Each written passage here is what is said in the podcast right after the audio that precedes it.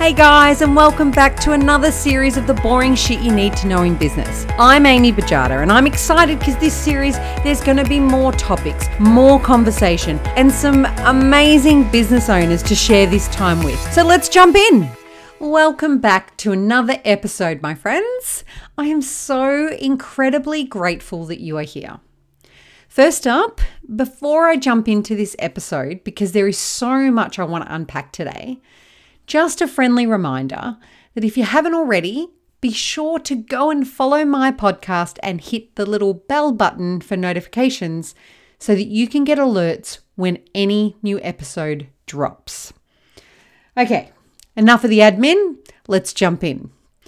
What if I told you that the lack of growth in your business, or perhaps even the lack of ability to turn a profit or much of a profit, may not only be the result of mismanaged financial information, but may in fact be the result of a deep seated block within you. I know, you might think I've gone crazy, right? Now, what if I told you that those same blocks may present themselves in the form of emotions, beliefs, mindsets, habits, perhaps your relationship with money, or even your environment. Does that make a little bit more sense? I hope so. so let's go back a moment. I want to kick off this conversation by prefacing it and saying that I am a big believer that any type of growth or profit in a business doesn't solely happen through manifestation, nor through luck alone. I don't believe in that. I believe that it is hard work being in business, and it's in that space of hard work, skill set, and knowledge about running a business that you're going to find any successful business. That's where you'll find them. Define success any way you want to when we're talking like this, and you'll still find it placed smack bang within that pod of hard work, skill set, and knowledge. And I stand by that. Not in manifestation and not in luck. I stand by hard work, skill set, and knowledge. But what I also believe to be true is that there are many blocks, underlying blocks, that prevent us from realizing our true potential and even more so, having a positive relationship with our money in so many different forms, in so many different ways for everybody. So, in today's episode, I wanted to talk a little bit about each of these blocks and the types of blocks they are, and how they can prevent us from realizing our potential financially in our businesses, and ways to not only identify these blocks, but address them and move forward. Because the truth is that solving these blocks may not be as complicated as it first seems. To truly start to address the blocks, it is important to understand that you need to go way back in most cases to be able to build a solid foundation for which you can rebuild your strength to move forward. To do this, it is without a doubt imperative that you take some time to identify which block in particular is hindering you the most, and then take steps to address them. In an attempt to identify the blocks themselves that may be hindering you, you need to first understand two things, and that is that each and every one of us has a fixed and a growth mindset. The fixed mindset that we have is as it suggests. It's fixed to a belief that we may have that we are convinced without any uncertainty that we cannot change. It's almost like we don't know life without it. And our growth mindset is the part of our brain that is convinced that we can grow and we can change. They battle each other, I'm sure, on a daily basis. These two mindsets are part of who we are. It's how we choose to train our growth mindset to be the stronger mindset that will make a significant difference when trying to move these blocks in our relationship with money. But if I may, for a moment, go back to some of the blocks and the way they present themselves in our world to discuss this a little further relative to these two mindsets. But I want to focus in on beliefs and relationship with money in particular for creating and removing blocks. I wanted to isolate these two in particular because I believe they are linked to everything else that we talked about. So I think they're linked to emotions like fear and envy and guilt, sadness, and so many more. I think they're linked to our habits like spending unnecessarily, or our inability to save or manage money, or even identify assets that will generate revenue for our business. And of course, I think they're linked to these mindsets, which are all of those.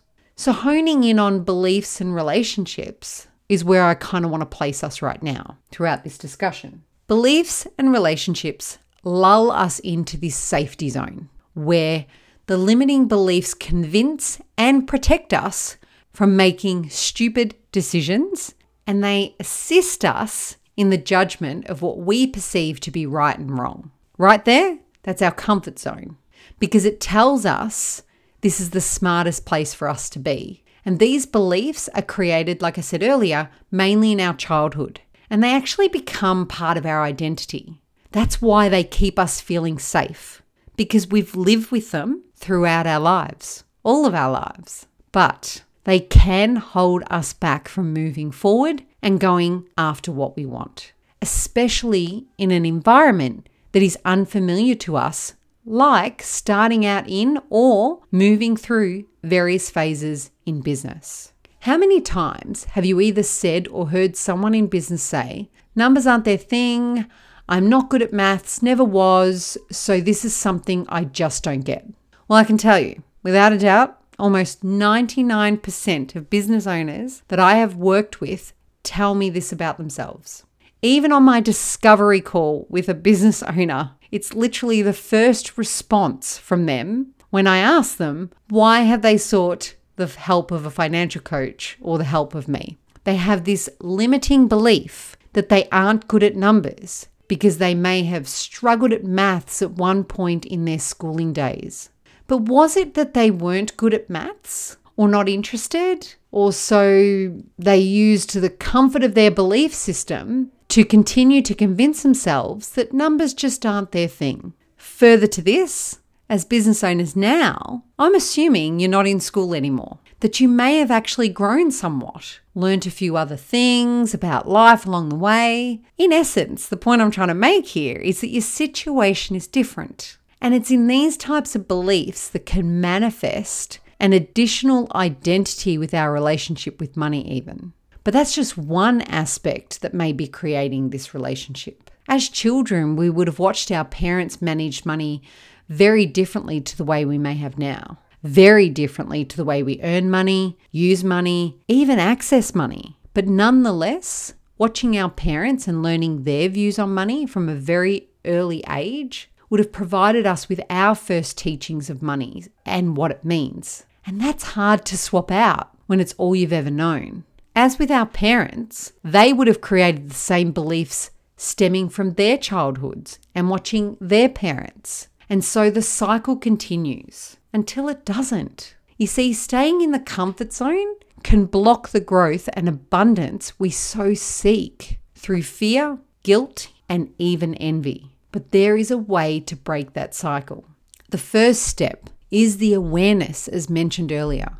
And once we are aware that we are being held back by our beliefs, we can work on proving to ourselves why this belief may be redundant at this point in our life or for the particular situation we are in right now. If I take the example I mentioned earlier about maths, that's a teenager talking a teen's experience with the conflict of not wanting to go to school, perhaps, or just hating homework, perhaps. But as an adult, making adult decisions to open and run a successful business, our situation now is different. The I found maths hard belief was relative to those teen years. But as a business owner, if you take a moment to reflect on the situation in life you find yourself in now, it's actually not about maths. Business is about a series of decisions you make about your business. Sure, I've got no problems saying that one plus one is a maths equation. But if you rewrite that script to read, if I invest $2,000 in this new software to improve the efficiencies in my business, I would anticipate that my profits will grow by 10% because of these efficiencies. It becomes about the business, the mindset, the conversation becomes about business. And we're not talking about maths anymore. There's no need to be afraid of maths anymore. We challenge the belief. And it's the same when it comes to understanding your financials and being active with them in your business as a business owner. Change the belief. For example, saying to ourselves, okay, right now I can't do that, but I can learn how to do it. Change the script, change the narrative, create the positive, grow your mindset. Or you could say, Whilst it doesn't come natural to me now, this is something I know I can learn and get access to the right resources to do so. It's in the convincing and believing that we can actually break that cycle. But that step doesn't happen if you stay in that comfort zone where you're convinced that you're not good at maths and therefore numbers aren't your thing and therefore the money side of your business needs to be handled by someone else. Danger. I can tell you right now, danger is in that mindset. And it's limited only by what you allow yourself to continue to believe. Now, whilst changing the script in our lives is a pretty powerful step to removing the blocks and improving our relationship with money, it's not all we can do to move those blocks or to move forward into growth and financial abundance. You see, it's in our nature to function better when we feel more in control. And this is the same with our mindset. So I would suggest starting with decluttering, both physically and mentally, as a great way to feel in control. Let's think about it. Clearing out all of those things that are holding you back. It may also mean tidying up any loose ends, which might be holding you back. This, my friends, is going to create more space to let more in. Now, I include both physical and mental decluttering in this conversation because we can relate to the emotions attached to physically decluttering something and again feeling in control. I know I certainly do when I clean out my wardrobe at home. I feel like I can see what I have now. I feel like there's this clarity so the, the physical adjustment of decluttering or the physical task of decluttering my wardrobe has cleared space for me to see things differently. And it's the same mentally. But you have to remember that often feeling mentally cluttered is attributed to our physical environment too. So, something simple like an inbox clear out or a workspace cleanup can physically make a significant change whilst unconsciously decluttering us mentally and moving those blocks. Whenever I work with a client to improve, say, cash flow in their business, the first thing we tackle is their bank account. A declutter of sorts where we pick apart and deconstruct the tangled web of direct debits, payments, receipts, timings, fees, interest, costs in their business. And it's in this phase that there is a release of pressure of anything unknown to them. We kind of, you know, it's it's a movement into a clear mindset that is filled with relevant information instead of irrelevant information to move to the next phase. And I find doing this particular process you can actually see the change in the person when they all of a sudden know, see, and trust the information coming into their bank account. Or they're taking steps to amend those that don't make sense to their business anymore. They declutter it, they move that block. They don't feel as though their bank account is just this cesspool of decisions that they just hope come out right in the end. So, this clarity allows one to tie up those loose ends that may be occupying this headspace when it comes to the movement of cash in their business and not knowing what it's actually doing. It'll push us outside of our comfort zone in the process and convince our fixed mindset that, hey, you know what? We can grow and feel safe in this space. Another mindset shift that can strengthen your growth mindset and improve your relationship with money is to let your grudges go. Yep, we all have them. It may be a resentment to a choice you made with your money in the past, or even something you feel stuck to at the moment, a decision that you may have invested in that you feel stuck to at the moment. Let the grudge towards that choice go. And once you let it go, it will free your mindset up to allow clarity for the correction to take place. And the correction allows movement forward, allows growth, improves your relationship with money. Grudges can keep us convinced that we just aren't good with money because we made one bad decision, or a couple of them if we're being honest. But to move forward, to grow, to change our situations, we can't be defined by that one error. Because at the time, we made the decision based on the information that was known to us and, of course, based on our beliefs. But we grow and we evolve from these moments if we allow ourselves to. It could be in age, literally, physical age, or experience. So we should let the grudge go to give us the space to learn from it and use that power to make better decisions going forward. My favorite courses of action is to get intimate with your money. And I've said this before. It's a powerful moment when you get to spend time uncovering the truth about things like where your money goes, how you receive your money in, what you feel about receiving invoices into your business. It's a hard task to undertake because a lot of us don't want to know the truth of that. But it's in this reflection that you learn so much about yourself. And more importantly, the relationship you have with money. This is why so many business owners avoid budgeting or forecasting.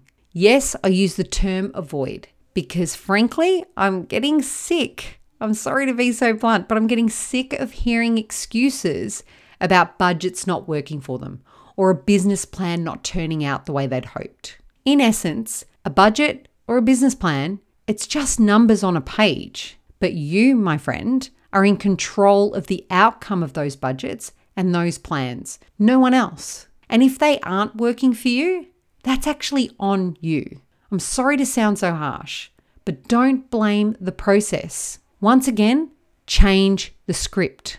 Instead of just throwing the budget or plan away and never doing one again because they don't work for you, learn how to do one that is going to work for you. It's so hard when I see so many businesses in Facebook groups asking for business plan templates. And the advice by so many is to just go grab a resource off a government website. They're really great resources. Go check them out. Now, these resources at their core are actually a great tool. I will say that. But they lull us into this trap of thinking that we need to fill in all the spaces provided. And then this becomes a mind game for most business owners because they're trying to make their ideas mold with a generic form. It becomes overwhelming, too hard and then the purpose of the whole exercise gets lost.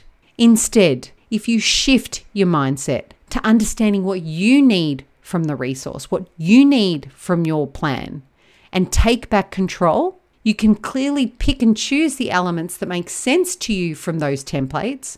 You may even add something new to the process, but you won't see this choice if you aren't opening your mind and moving those blocks if you aren't understanding your truth with your business plan, money, or model. And you'll let it go. You'll let that opportunity be missed. The last process I wanted to offer up as an option when moving your blocks with money is to move your goals into reality. Essentially, putting in place the exact plans needed to create the reality you desire. I'm not talking about sitting there and manifesting this. I'm talking about putting in place the exact plans. So, what does this mean? As business owners, we know what revenue, income, sales we would like to make. We know what profit is desirable for us, for the most part. Even if it's surface stuff, we've got an idea of what we want. But often we settle for missing the mark because we didn't write our goals into our reality or the plan failed us, if we go back to the last example. So, for example, to make the profit that you want, have you priced your products or services well enough to ensure that it covers all your costs of your business? Again, to make the profit that you want. It becomes the reality. Do you know how many units you need to sell to cover the costs required to then make the profit you need? Again, you're writing the script, you're writing the plan on units to be able to create the profit you want. You're not manifesting this stuff. You are creating the plan and moving that goal into reality. And further to this, have you a plan in place to sell that number of units? Again, with a plan to move your goal into reality. Those mind shifts, asking those questions, moving your goals into reality and creating it, that will remove those blocks with money. That will create financial abundance. I get it. It's easy to get lost in the hit the ground running mentality when we go into business. So it's important if you really want to move your blocks, your money blocks, you need to do the work to identify them first. Then continue to do this work as your situation evolves. Thanks again for joining me today. Go forth, my friends, remove those blocks, create financial abundance in your business, and of course, make it count. And that's it, guys, for another episode of the boring shit you need to know about business. I'm Amy Bajada, and I'll see you next time.